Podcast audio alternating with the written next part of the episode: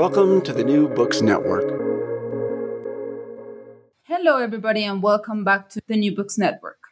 I'm your host, Lisette Varón-Carvajal. Today, I will be talking to doctors Erica Ball, Tatiana Seijas, and Terri Snyder about their beautiful edited collection, As If She Were Free, a collective biography of women and emancipation in the Americas, published by Cambridge University Press in 2020.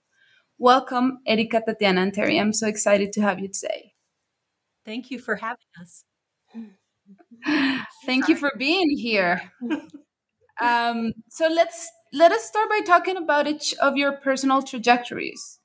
Our listeners would love to hear more about why you decided to study history, where you're currently teaching, and how you came to your chosen region of study and your particular research interests. Tell us more, please.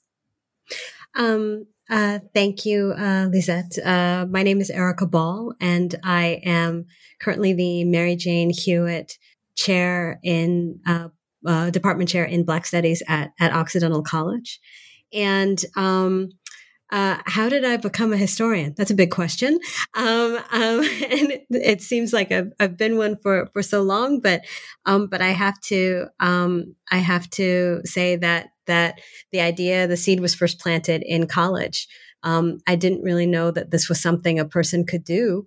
Um, but I found that this was the kind of work that that interested me most and inspired me most. And after graduating and taking a little time off, I decided to to pursue graduate studies. And and I'm currently a, a specialist in 19th and 20th century African American cultural history, and I, I focus on the ways that African Americans in the United States have used um, expressive culture, dress, literature, music, performance to, and, and place that in the service of the, the long freedom struggle. I think I'm next. My name is Tatiana Seijas. I am Associate Professor of History at Rutgers University. And I've always loved history. I grew up in a city, Puebla, in Mexico, that is very old. It was, you know, first founded in the 1530s. So growing up, I surrounded by very old buildings and heard stories from my family members, my mother, my grandmother, and as, as soon as I started to read, all I could read were, was history. So I went to I went to college and I and I took every history class that was offered, and I loved learning about the past as it occurred in so many different places. And after college, I decided that maybe I was going to be a librarian, thinking that I wanted to be surrounded by books. But then in my heart, I knew that I, I had to become a historian. So I went back to grad school and here I am still thinking about history happening all over the world. I do like that kind of global perspective. And that's me. Thank you, Lisette. I'm Terri Snyder. I'm chair and professor of American Studies at California State University, Fullerton. I'm a, actually a first generation college student uh, and the first person in my family to go to college. My older brother went, but he went after me. Um, and I had great history teachers in high school, but it was really a class in general education in the humanities in college that opened up this world to me that I didn't I didn't know existed. Um, I went on to take classes in early American literature, and the the the study of early British North America really lit me up. At the same time, I was working in feminist healthcare. I was pretty active in feminist causes when I was an undergraduate. Um, and so I ended up kind of marrying my interests in feminism and history to become a kind of legal historian of early America, early British North America. And that that interest actually was manifested in my first writings uh, as a graduate student and and early in my career, and um, shows up in this book still today. I love to hear about um, authors' trajectories, and it. I, I believe the book is enriched by all of your different specializations and interests. And we're going to talk more about that later. But for now, just let's talk about um, how did you come together to edit this book? Where did this idea come from? And what were the reasons that encouraged you to edit uh, this particular book, which is a beautiful book for our listeners? I recommend them to to go and buy it check it out. Uh, so why why did you decide to do this in the form of a collective biography? So I'll start by kind of um, giving a little story of how we came together. I have to say that it was Terri who brought us together. Terri knew me and Terri knew Erica. Um, but I didn't know Erica until this project. And I still haven't met Erica except on the screen. One day I will hug you in person. um, and I didn't know Terri either, uh, but I did meet her along the way. I only knew her through email. So I think Terri and Erica had already been talking about doing a project together to highlight new work um, by women historians working on the experience of of African descended women. And Terri and I had been kind of having a side conversation via email about all the new work that we were seeing kind of across the hemisphere of historians coming to this topic and doing really interesting work um, based on innovative reading of different kinds of sources. So I think Terri got us all together and um, we we met on Skype which now is this old fashioned thing, but it served us really well for about two years. We regularly met on Skype. And on Skype, um, we kind of talked out um, what we were going to do, if this was feasible.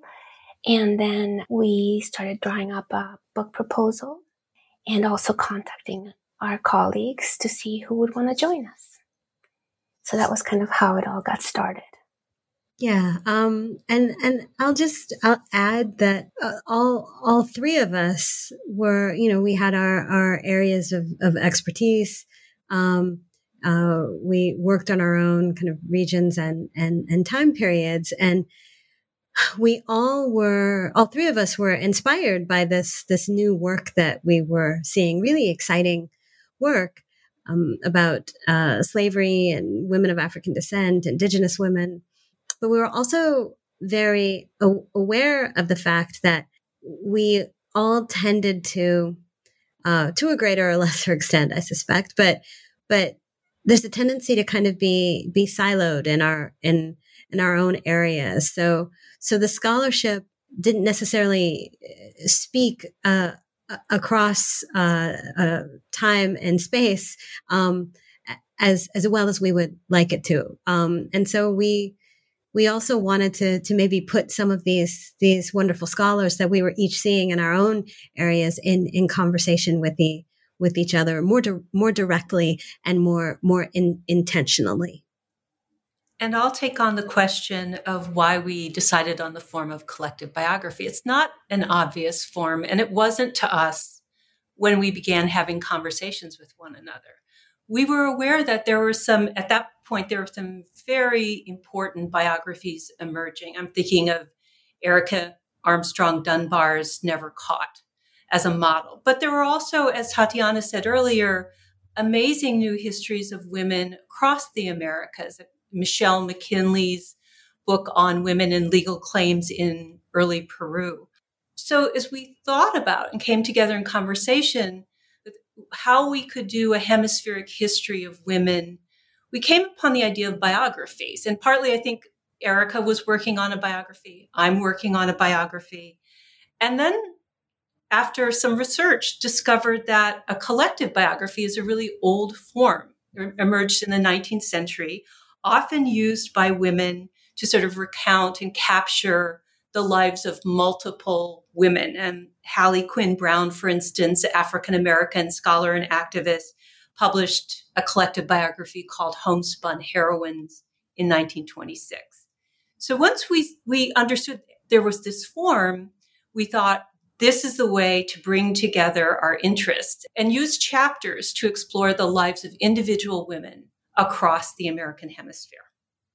Yeah, I love it. And I think it's so effective to what you're trying to do in the book. It's, it's such a beautiful thing to read, um, to be able to simply read so many different stories and learn about so many different women in so many in different contexts and drew comparisons and connections.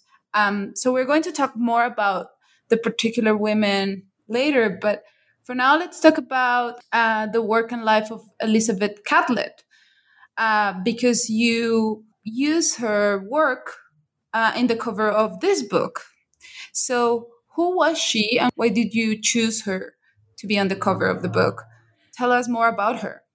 Elizabeth Catlett was a revelation to us. She, we knew that when we looked at books, at covers of books for histories across the Americas in the early modern period, we saw, you know, what was available often depictions of women of color by European or Anglo men.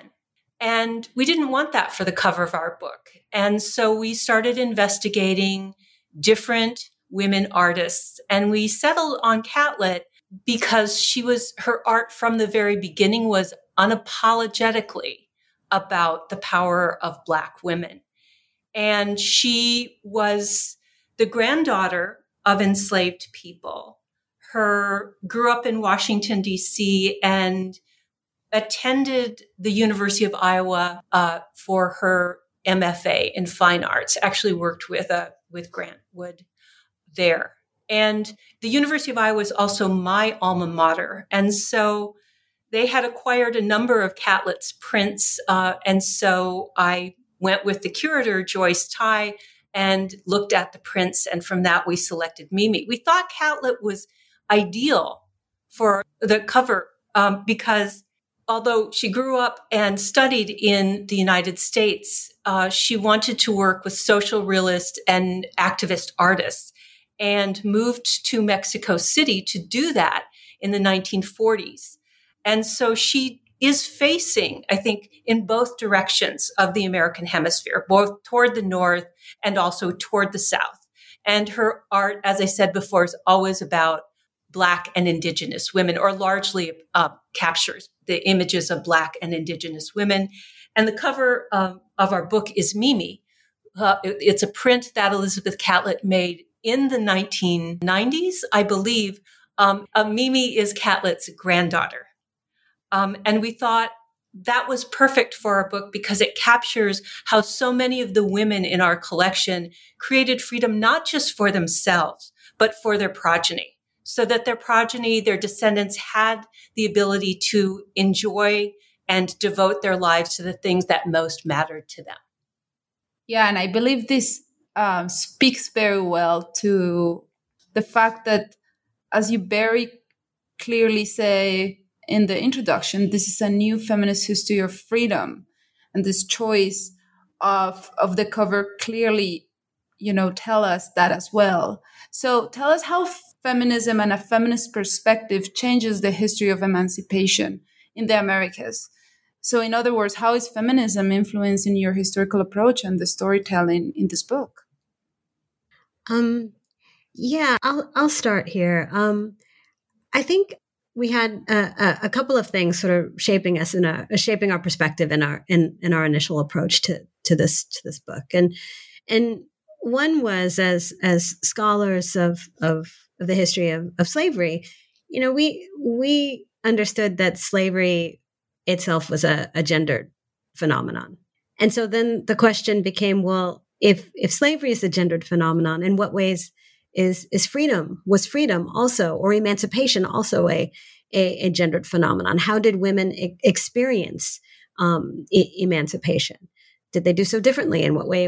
In what way was it the same? How did they you know shift the the meaning of it so so that that was sort of at the the the front of our minds from the beginning and then i would say uh, speaking speaking for for for myself but I, am sure terri and tatiana could would, would agree and and might expand on this. Um, one of the things that i that i learned you know back when i was a student um, was that the you know part of a, a, a feminist intellectual project is not just to kind of add women and and stir right to the the historical narrative but but a real understanding that when you center the experiences of, of women, when you center the experiences of people of African descent, you actually change the, the historical narrative in a fundamental way.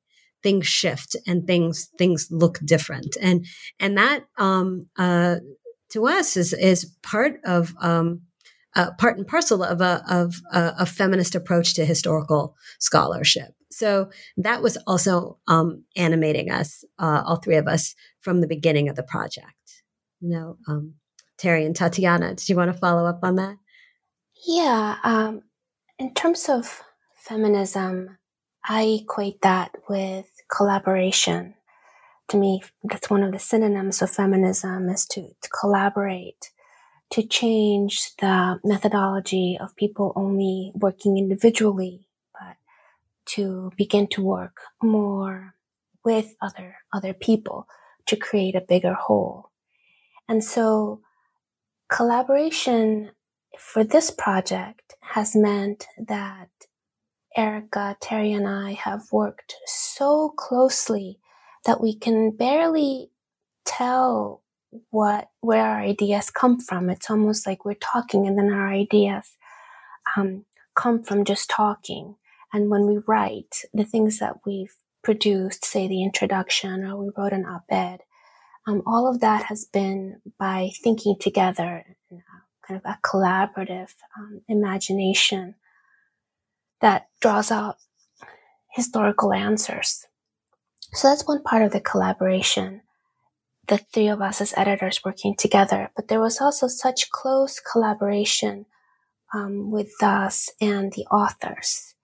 And that was also a very kind of feminist way of, of working. And I'll let, I'll let Terri follow up on that, um, how we interacted with the authors. But one more thing about this being a feminist project is that it, it became clear very early on that we wanted only women to, to be part, um, of the project. And this is somewhat of a, of a delicate thing to say, perhaps, because we know that we have, you know, feminist um, male friends and colleagues who are writing super important work about African descended women across the Americas. But for this project, we wanted to center the experiences of women not only as historical subjects, but to center the experience of women historians so that was, I think, in, in some way, a, a feminist choice. And to Erica's discussion of how we reconceptualize the history of slavery from a feminist viewpoint and the collaboration that Tatiana has talked about. I would also add that the the way in which we saw this project is always speaking to the present. So making making the history of women across the Americas and their fight to claim freedom in the various ways that they fought to do so also matters to the present, right? We see that animating feminist activists today. And so I think part of the feminist vision of, of the book is in, lies in its, right, the way it changes the way we think about history and emancipation, the way we embrace collaboration, but also the way we speak to the present moment in, meets like, in movements like say her name and me too.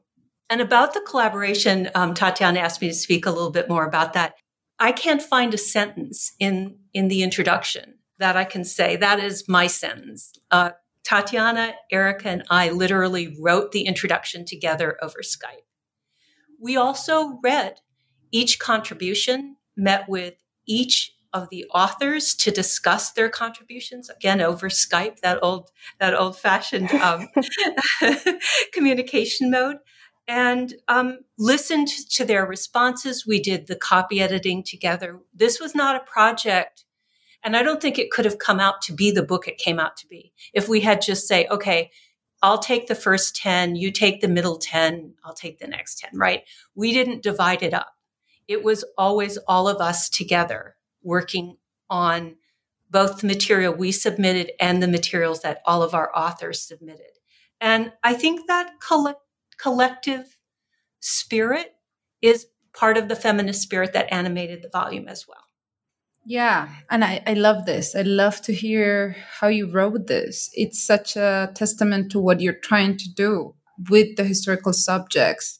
You're doing that as well as historians. I love that. It's a great model for for all of those of like me that want to do feminist history as well. So uh, from from what you just said, freedom emerges as a very important word concept in, in your book. So, what is freedom then for you as editors and for the authors of these chapters? I know this is a question with no absolute answers, and you grapple with the meaning of freedom throughout the introduction, and the authors do the same in their individual chapters. So, I wonder here if maybe you can speak about the five questions you ask the authors to address. Um, why did you ask the authors to explicitly address these questions in their individual chapters? And why were they essential for the collective biography you wanted to construct? Thank you. I will i will take those questions sort of in reverse order. We used the five questions um, what is freedom how did each woman claim freedom what were her obstacles um, how did she define freedom we used those five questions to create coherence across all of the chapters so that you could read chapter one or you could read chapter 24 and each author would be addressing those five sets of questions. That gave the collective biography its collectivity, or at least it was another element in making it truly collective.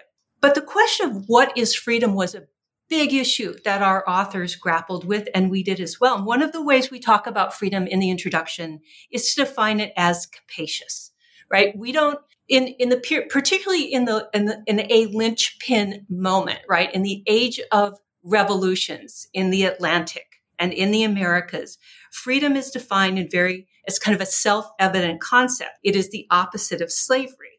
Freedom also brings with it rights, rights to own property, sometimes people as property. Freedom is gendered in this period. Only white men and women can own property in people in British North America, for instance. So then freedom gets defined in the age of revolutions as a constellation of rights, right? Rights of ownership.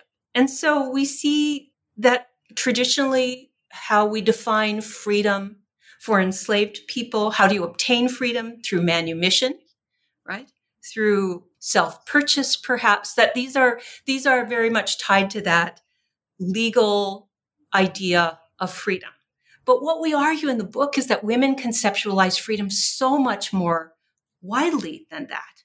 Their, their idea of freedom is, uh, you know, in, in 1820, are you seeking freedom as an enslaved woman to get the vote? That's not your main aim, right? That's not necessarily in your tra- trajectory, but you might be seeking freedom to better conditions for your communities and to better conditions and possibilities for your family, just as we talked about Elizabeth Catlett doing as a free woman in the mid 20th century. So when we look at our authors, they define freedom in very different ways. It, freedom might be a spiritual escape, right? Aisha Finch, one of our authors, writes about using religion and spirituality as a fleeting way to experience or embody a kind of freedom. We also see women, Sophie White writes about an enslaved woman who runs an underground economy, a way of sustaining the bodies and the souls of the enslaved people around her that confers a kind of freedom, an experiential freedom, right? Women find freedom through the courts. Sometimes they are freed um, through legal means, but sometimes they may go to courts, as Tamara Walker writes, uh, simply to get a new enslaver, a new master to improve their conditions. Um, can I jump in for a second, Terri and Tatiana and, and Lisette? Please. Be- because I think what you were just saying, Terri, kind of points us back to to an earlier question uh, posed by Lisette about about you know, feminist practice, right? All of the, this capacious interpretation of freedom that you're you're describing, Terri, that that we found in, in, the book, that we that we show in the book, asks us to reconceptualize what freedom is, right? Terri, you just sort of explained that freedom as a concept has been understood in in masculine terms, right? To to be free is to have land. To be free is to have property. To be free is to own others, uh, human beings, right? To be free, I'll add, to be free is to be a head of household with dependents, right? All of these, this, this is attached to the notion of, of freedom and, and independence and property and status, right? And this is often, I mean, this has been reproduced in the scholarship on emancipation, right?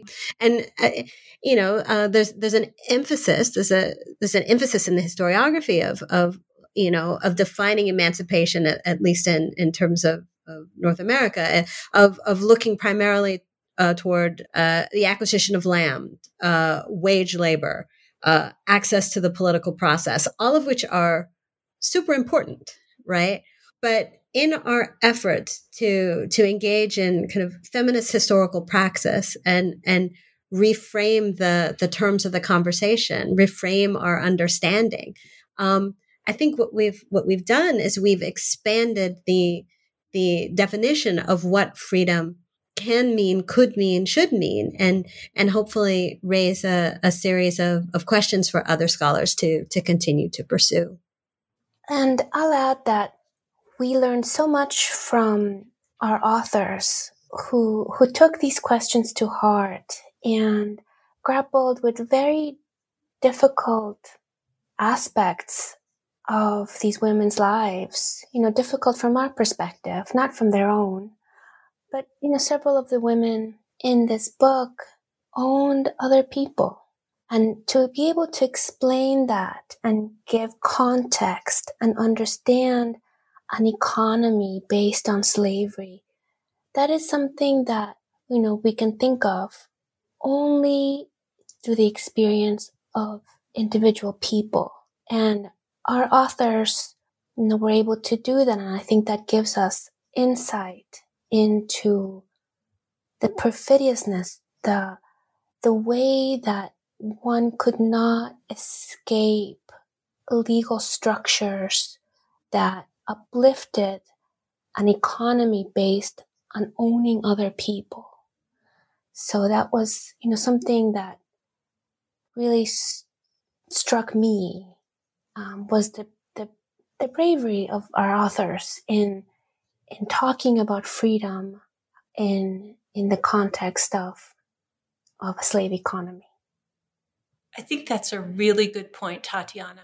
And I would say one of the things this volume taught us to do was to allow the subjects to define for us what freedom meant rather than to impose right an existing definition of freedom upon them.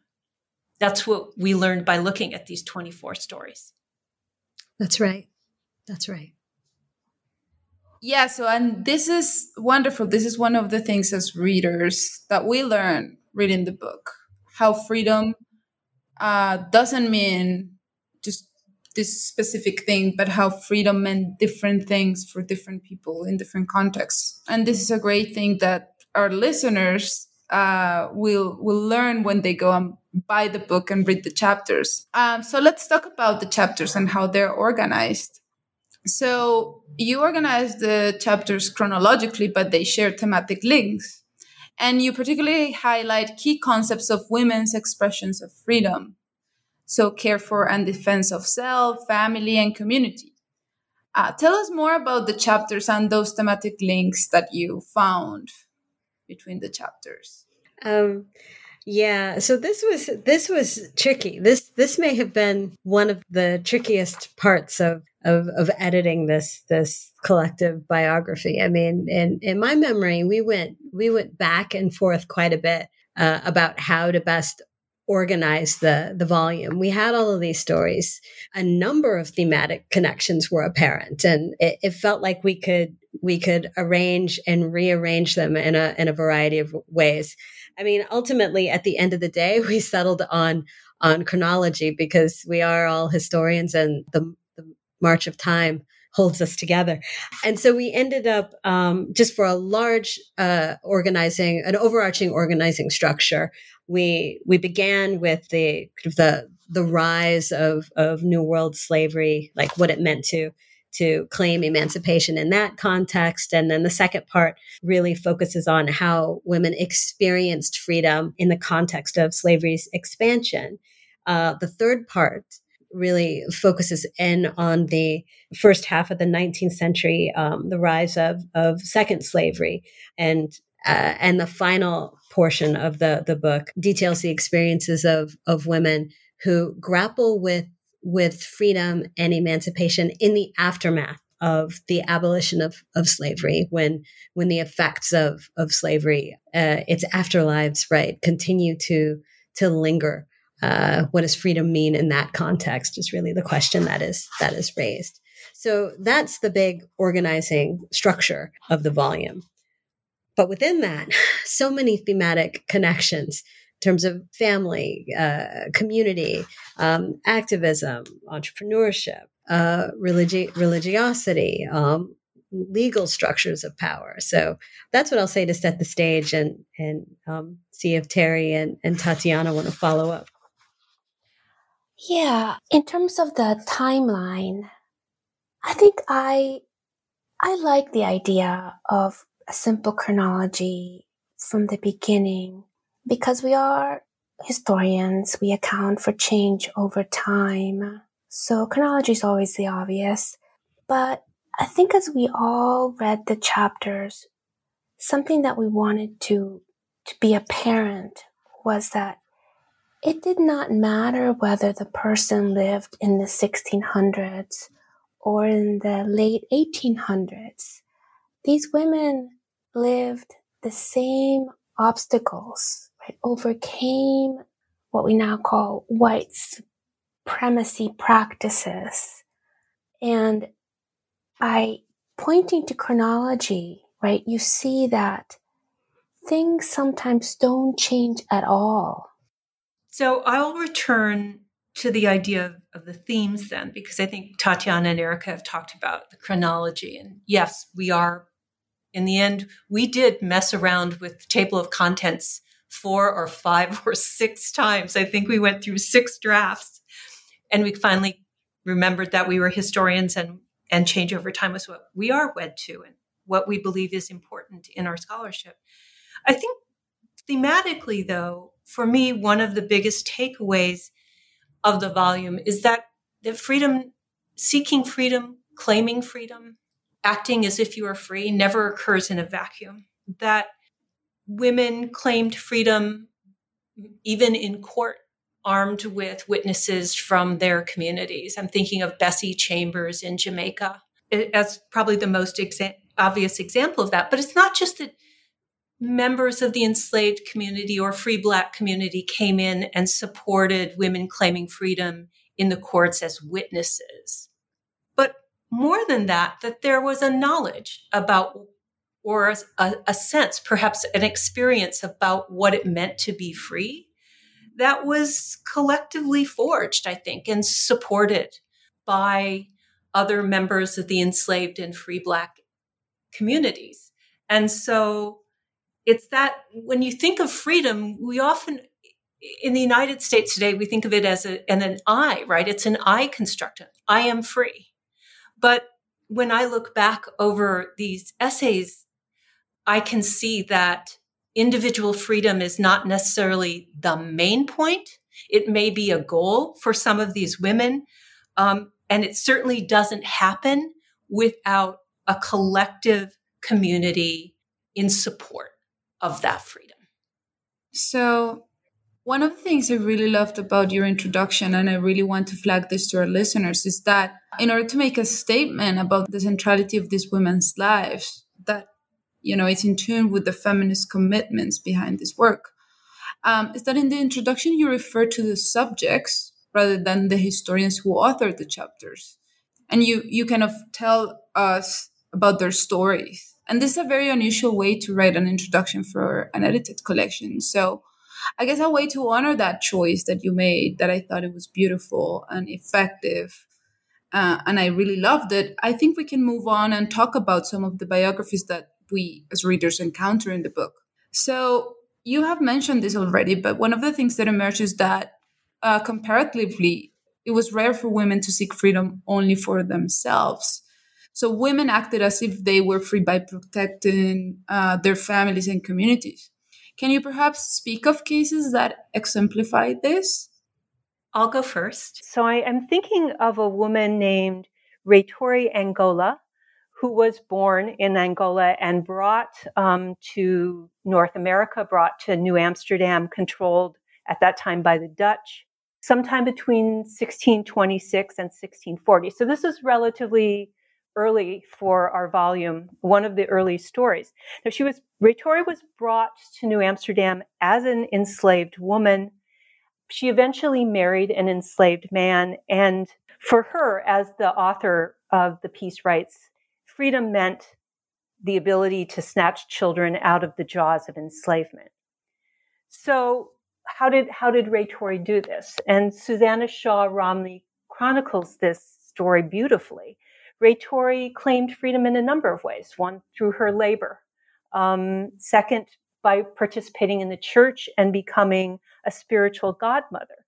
And in this position, she stood as a witness to a baptism of a young man, of a young, of an infant male whose mother subsequently died. And as Reytory goes through her life, laboring for the Dutch West India Company, uh, marrying and then going before the company where she and her husband are given a kind of conditional freedom.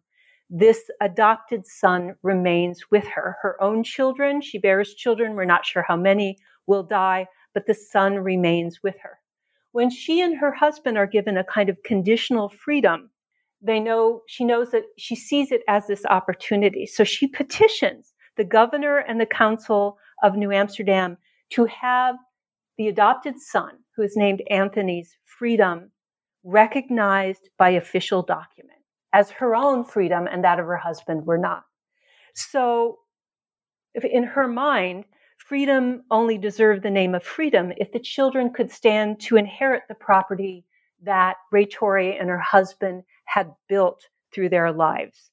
And in a sense, and, and Susanah Shaw Romney makes this really important remark, conferring freedom on Anthony, obtaining freedom for him, a written record, which was essential at this time, also, in a sense, freed Reytory's own body.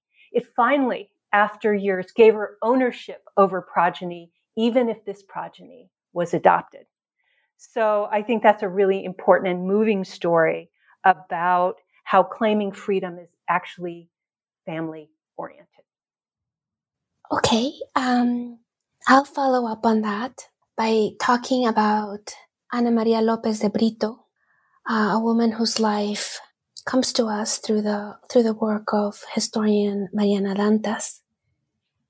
Ana Maria was um, born in Africa, like Reytory Angola, and she she made her life in in what is now Brazil, living from for many decades in the region of Minas Gerais. Ana Maria had a brilliant legal mind and understanding of the documentation that is required to pass on what you are able to acquire over the course of your life. So Ana Maria acquired manumission. Right? She also slowly acquired property and she wanted to ensure that after she passed, that her children would be able to inherit the property and live full lives.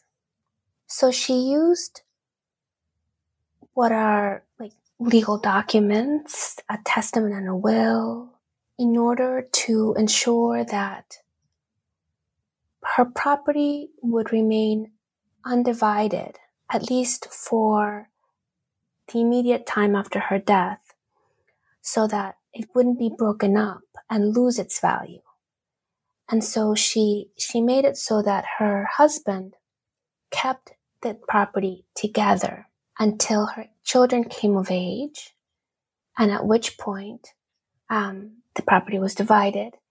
And in this way, she was able to make sure that what she had worked so hard to do during her life, which was to, to collect certain level of capital that that was able to pass on to her children, her children, all of whom were free.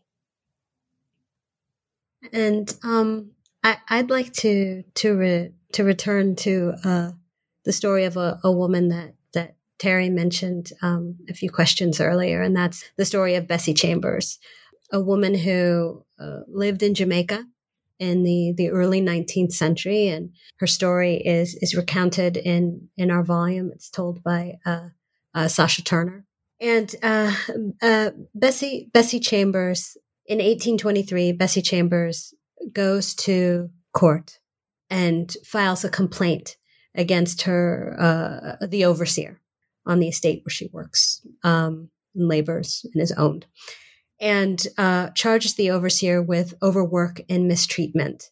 Um, mistreatment severe enough that it caused her to um, to miscarry. Um, when when Bessie Chambers went to court to to file this complaint, she didn't do this this alone. Um, she did this uh, in the company of, of 24 other enslaved people who came with her to to support her and, and to support her her claim. This is one of of hundreds hundreds of such complaints in this this period, most of which are are are dismissed. But Sasha Turner argues that that this case um, illustrates just how uh, thoughtful and and aware these women were. They they they not only had had a clear sense of of the law and what should be available to them in terms of, of, of justice, but they also had a sense of of the arguments that are being made um, across the Atlantic um, in Britain arguments that are, are placed in the service of, of the abolitionist movement. And as women, uh, going into court, showing how they were being mistreatment, mistreated and the results of, of that mistreatment, they are, are tapping into to this, this abolitionist rhetoric, but also transforming it and, and bending it um, to their own needs in an effort to, to obtain some kind of bodily I- integrity and safety in addition to to justice. And this is not an individual effort. This is a, a community effort. Um, and this is this story is is an example of this larger endeavor. But yet, uh, women also act, uh, acted as they were free, but making certain choices about the identities they claim. So at times, as you tell us in the book, they distance themselves from associations with their African ancestry. Can you perhaps tell us a little bit about some of these women? So, I y- yes, your question is an is an, an important one, I think, Lisette. And I I'm thinking about Honor Sachs's contribution on Judith and Hannah. And she focuses on a woman we know only as Judith, who was an Appalachian was part of the Appalachian community in Florida, was taken as an enslaved indigenous person and as a captive in the wars in 1704. Judith sold up the north, up the eastern seaboard through South Carolina, ends up in Virginia. And Sachs's chapter focuses on Judith and her daughter Hannah. And Hannah eventually will file a suit in the local court claiming her freedom. And she claims her freedom on the basis of genealogies that were kept orally and often through the female by, by female members of the family. And, and so Hannah's claim is that she is free because her mother, Judith, was indigenous. And the law on indigenous slavery shifts in different jurisdictions, but at that point in Virginia, slaves could not descend from indigenous women. Um, and so generations of Judith's descendants will file suits claiming their freedom in the courts. Um, the question is raised about paternity. Were the fathers white? Were the fathers black? Were the fathers indigenous? Um, but for the elite, in a strictly legal sense, all that mattered was Judith's identity as an indigenous woman. So one can claim freedom, right? If one can show one is descended from an indigenous woman. But what that does, of course, is then hardens the boundary uh, between or the barrier really between blackness and freedom. And what it also does is racializes slavery so that it becomes um, associated with blacks and it distances indigenous communities from slavery at the same time.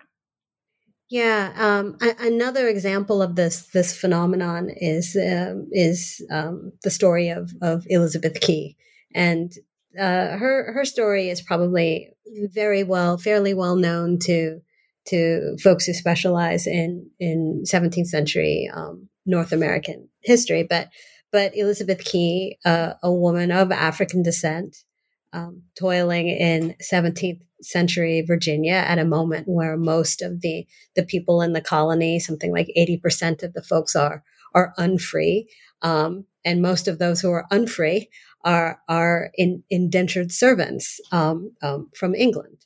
Right? Um, and at this moment, uh, Elizabeth Key, the daughter of, of an African woman or a woman of African descent and an Englishman, finds herself destined for lifetime enslavement when her owner dies and includes her as a part of, of his estate. Um, and so she she has to think about her future, and she has to think about what that you know, you know um, the the possibilities for her. She has to think about what this means for for the father of her child, who's a former indentured servant named um, William Grimsted. And together, she sues for her freedom. This is in 1655 or 56. Uh, on the grounds that she was not and could not be enslaved because her father was was an Englishman, making her an English subject, and then on other grounds, including that she was actually an indentured servant whose term had expired. Right. At the end of the day, um, after the case bounces through the courts a bit, she wins her her freedom suit. Right, it's a great example of an early freedom suit, and um, one of many taking place in that that period. And while other uh, Africans and people of African descent might sue on the grounds that, for example, they had converted to Christianity or or something like that. She chose to make her claim on the grounds of her her English ancestry. Um, gains her freedom, marries her legal representative, um, uh, Grimsted, uh, and the legislature uh, responds fairly fairly quickly um, in 1662, codifying the the idea that the the practice that the status follows that of the mother, right? Partus sequitur ventrem. Um, an enslaved mother gives birth to enslaved uh, children, and that solidifies a key feature of of slavery. And I will add that this phenomenon that Erica and Terri have, have talked about, about the, the hardening of the racial lines in the 1600s across the Americas is something that you know you see you see everywhere. In the context of the Spanish Empire, we all know that the crown made huge claims about indigenous people not being enslavable, you know, from the 1500s. And yet, through various clauses and exceptions, indigenous uh, men and women, you know, from Mexico to Argentina and Chile were, were enslaved, sold as property. And it wasn't until, and arguably so, until about the 1670s, at the same time as the racialization is happening in Virginia, that we have uh, once again the crown insisting that indigenous people cannot be enslaved. And what that leaves on the ground is that by default, it is only people of African descent who are enslavable. The exception was also for people of Asian descent. So Asian descended people, indigenous descended people are no longer legally enslavable. And that what that leaves in its stead is that only people of African descent can be human chattel. So this has grave consequences in in the centuries that follow, um, both for people who try to achieve their freedom through the courts, it also has kind of other ramifications, and that you can see in the chapter um, by Sabrina Smith about Juana Ramirez, a, a, woman of mixed indigenous and African ancestry who lived in um, what is now the state of Oaxaca, who who made a living, who who moved to Oaxaca City, and and it was there that at one point she's accused of witchcraft by busybody neighbors, and when the Inquisition tries to come after her, she claims very strongly that she is an indigenous person in order to not be able to be prosecuted by the Inquisition because from the very beginning of the of the tribunals in, in the Spanish American world, the Inquisition could not go after indigenous people. They could only go after people of African, Asian, and European descent. So she made that choice. She she she foregrounded her indigenous identity in order to not be, you know, prosecuted by by the Inquisition for her so-called, you know, witchcraft.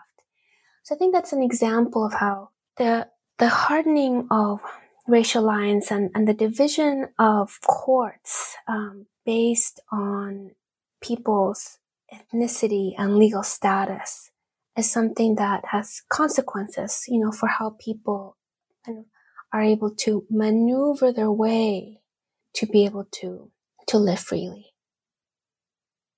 And yet there were women also very differently than the women we just met, talked about um, who for whom freedom men participated in the abolitionist movement, uh, serving on troops, or perhaps rising up against white elites after the abolition of slavery. So, do you want to tell us a little bit about these stories and these women? Uh, sure, sure. I'll, I'll go, and I, and I would say that, um, yeah, there there are a, a, number of these stories as well, especially um, when when we get into the the the, the second half of the the volume. Um, one that that is a special favorite story of mine um, is the story of of Mary Ellen Pleasant, um, uh, brought to us by um, our author Kelly Carter Jackson. And Mary Ellen Pleasant uh, was a, a, free black woman in uh, living in the first half of the 19th century in the United States. Uh, in the early 1850s, she moves to to California. Um, and she's there. She's living in Northern California, like in the context of of the gold rush, and she's able to to capitalize uh, on the gold rush. Uh, she becomes a, a caterer, uh, preparing meals for all of those uh, often primarily men who were there uh, in search of, of wealth and a dream, uh, a, a, boarding house operator, um, uh, an investor, a banker, a lender, right? And fairly quickly, uh, she she becomes uh, extremely wealthy, which is a form of of freedom, right? And and and independence.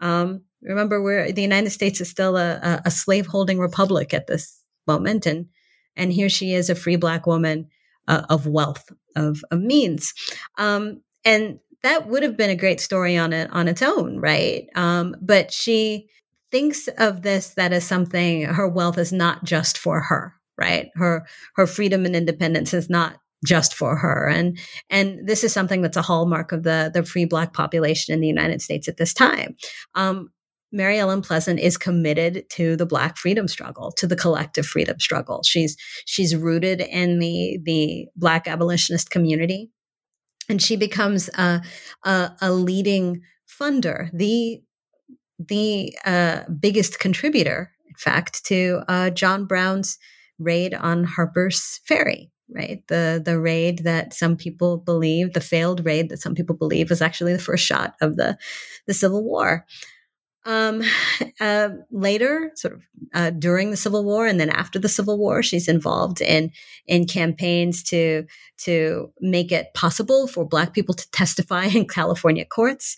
Um, in 1866, she files a, a, lawsuit that that ultimately ends up desegregating San Francisco's public transportation, and and for these reasons, she she's she's known as the, the mother of, of civil rights in the state of California.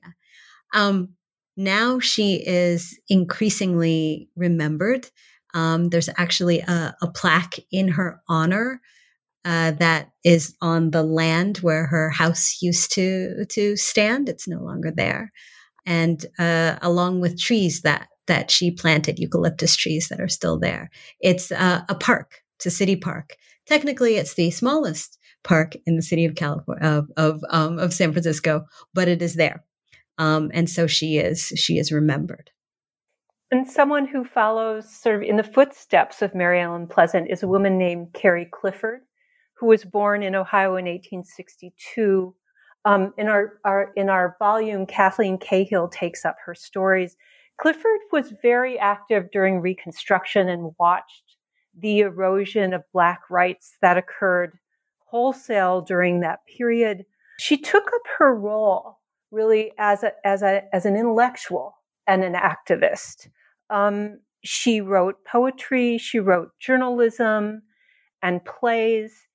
And in all of these, and she also wrote history. In all of these, she highlights the ways in which what she, the, she highlights her understanding that blacks had been excluded from the nation's history. But she was part of a generation of historians, of black historians, who were committed to telling, to, to offering the history and telling the, about the historical experiences of black Americans. And in her poetry and her journalism, you often see that she is highlighting the histories of, in particular, black women. Although she was, we associate Clifford um, as Cahill writes about her, with a politics of respectability. She does raise uncomfortable issues um, for Americans to consider, right? Who has the power to, to tell the story of the nation's past and what version of that story do you offer? Um, she raises issues about interracial sex um, as well in her in her work, um, and and all of her work, from her poetry to her journalism to her history, I think was expressly political um, and was expressly devoted to resisting the false narrative of, of U.S. history that had been put forward um, by the nation's official historians and academics. So she, hers, hers, along with Mary Ellen Pleasant, hers is Clifford's is a very compelling story for readers to consider. Yeah, and this is just a little sample of of those beautiful stories uh, we find in the book. Uh, beautiful, heartbreaking, many, many different things. And so we unfortunately cannot cover all the biographies. So this is why I encourage listeners to go and buy this book because there's so many things they can learn. Uh, we can all learn from from this book. So just to round up the discussion of the book, tell us more about how this book speaks and matters to the present. You have mentioned this, alluded to this question in different answers you have given me, but in the acknowledgments, you say that three social movements, Me Too movement, Black Lives Matter, and Say Her Name, sustain and inspire this effort. So, how, can you perhaps speak about the relationship between the, pre- the present, the past, and how we remember or memorialize that past today? Yes, I'd love to. That I mean, it's exciting. Some of the women who are discussed in our volume, and Erica just talked about this in terms of Mary Ellen Pleasant. Some of them, their memories are being revitalized. Actually, Mary Ellen Pleasant, it was right in the 1960s. Correct me if I'm wrong, Erica. That the San Francisco African American History Society erected that plaque to her. Um, so they, as you said, the, the, her community knew about her work for a long time. But even more recently, in our own time, some of the women who are written about in these chapters are remembered.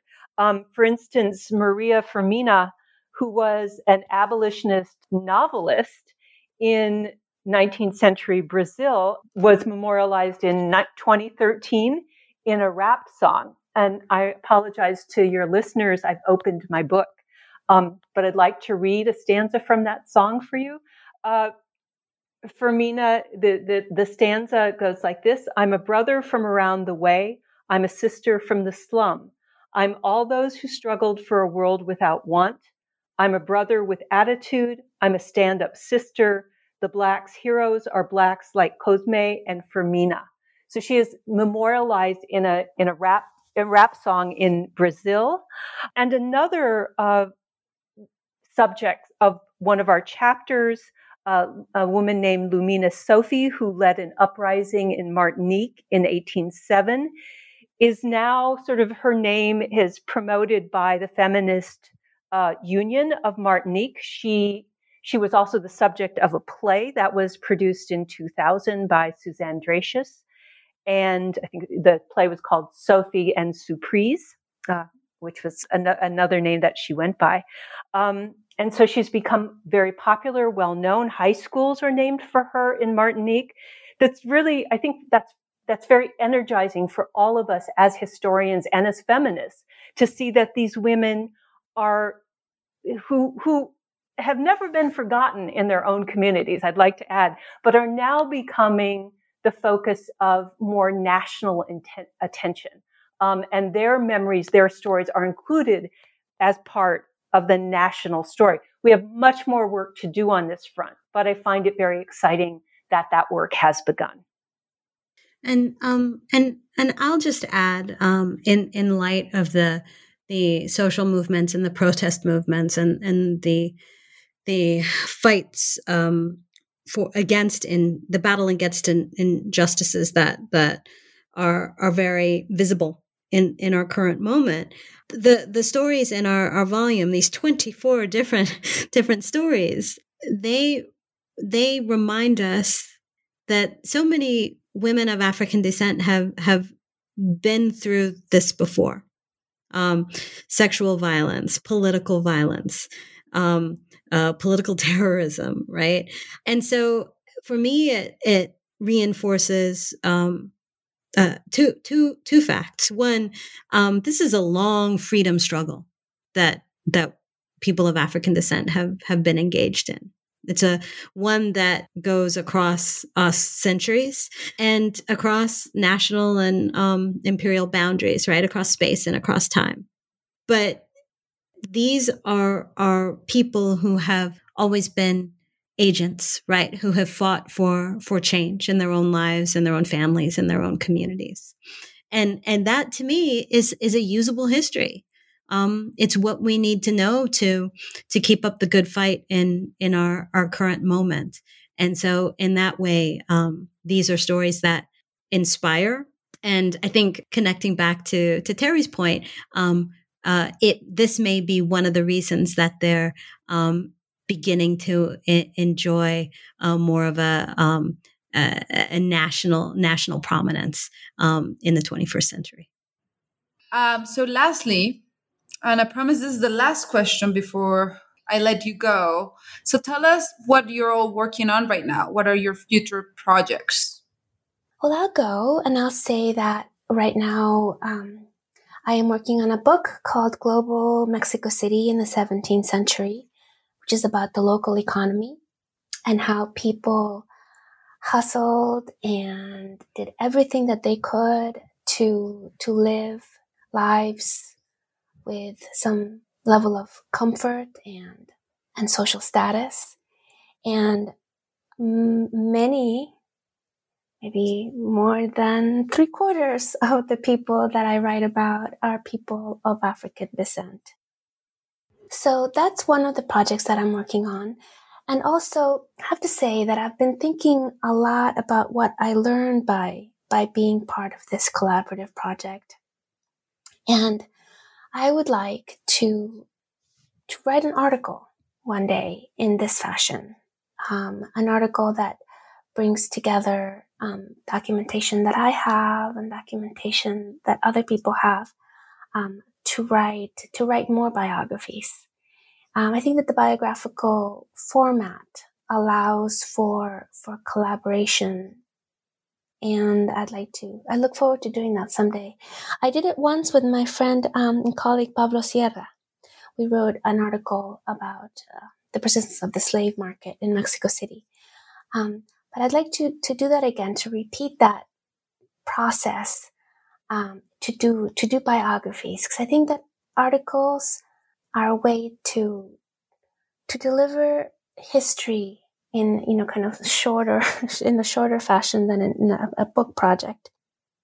Okay, all right. Um, what what am I working on? Well, um, speaking of biography, uh, I I just published, uh, as in as in my author copies just arrived um, this week, uh, a, a, brief cultural biography of of Madam C.J. Walker, the um, the hair care pioneer, um, a woman, as it happens, who was born uh, immediately after emancipation in the United States. So, so our project was was on my mind as um, as we were finishing that book. And this biography of Madam C.J. Walker ends with with a discussion of how Black Americans in the United States have have remembered um, Walker. Um, I've, I've long been interested in the ways that African Americans engage history and memory. And I think that that is, I'm, I'm not, I think I, I, now I know, but I'm, I'm planning that to, to have my next project, um, be about about history and memory, um, specifically the the the ways that African Americans have have engaged the the history and the memory of of slavery um, in an intentional and and purposeful way. And I'm calling this this project "Slavery in the American Emancipation American Imagination." And I'm really focusing on Black Americans' ongoing efforts over the course of the 20th century to commemorate emancipation, to honor abolitionists, um, to push back against the construction of pro slavery, pro Confederate public memory and to tell their own stories of slavery and emancipation.